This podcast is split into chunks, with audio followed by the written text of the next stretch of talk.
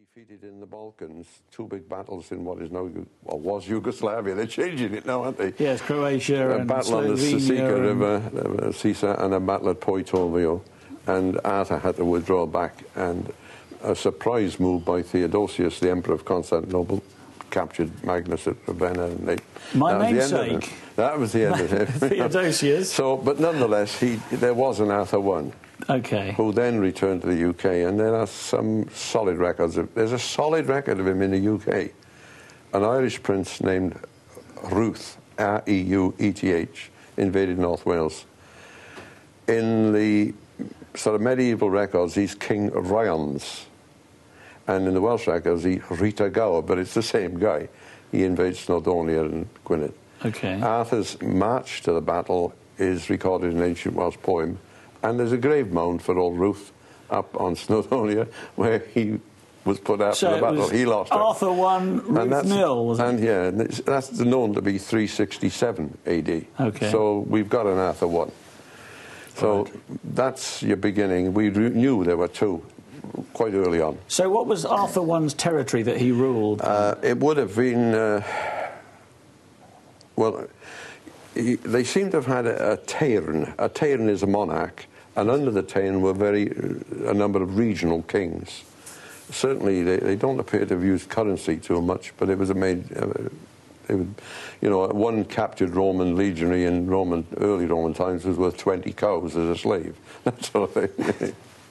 but nonetheless, uh, his territory would have been the Midlands of England, Warwickshire, and, and across there, Shropshire, Okay. maybe as far as Leicester, and North Wales, Powys, and because uh 'cause Not- there wasn't a not Wales South in England then, Wales. it was just Britain.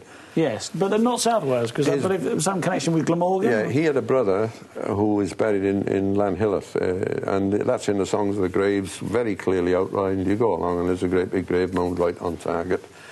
He would have been titular over most places. They'd have all said, he's the boss, you know.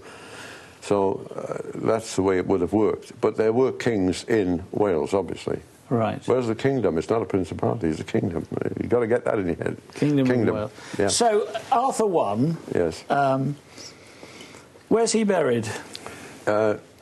the account of the grave of Arthur says that he's in the great ancient graveyard of the British, where multitudes of the illustrious of the British are buried. Is this Atherstone in Well, Warwickshire? there's a place called Old Bury, you see. Old Old Bury, Bury yeah. Mm-hmm. place. Arthur's Toyn. Arthur's Arthur's Stone. Arthur's Stone.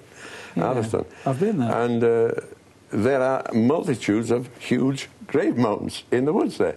And they've turned it into a nature reserve for bird watching now. Yes. And that is his place. You see, there are names around that little place. Uh, they seem to be strange Anglo Saxon, but one reads, granted free without taxation, in perfect Welsh.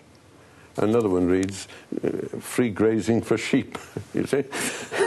and so Okay. the, these names, and then there's another alley, you know, uh, ploughland of the court, alleys, you see? Okay. And So, ah, so on. by following the ancient records, you found that there were two King Arthurs. You Aye. found the We grave Track them down. of Arthur I. We think so, yes.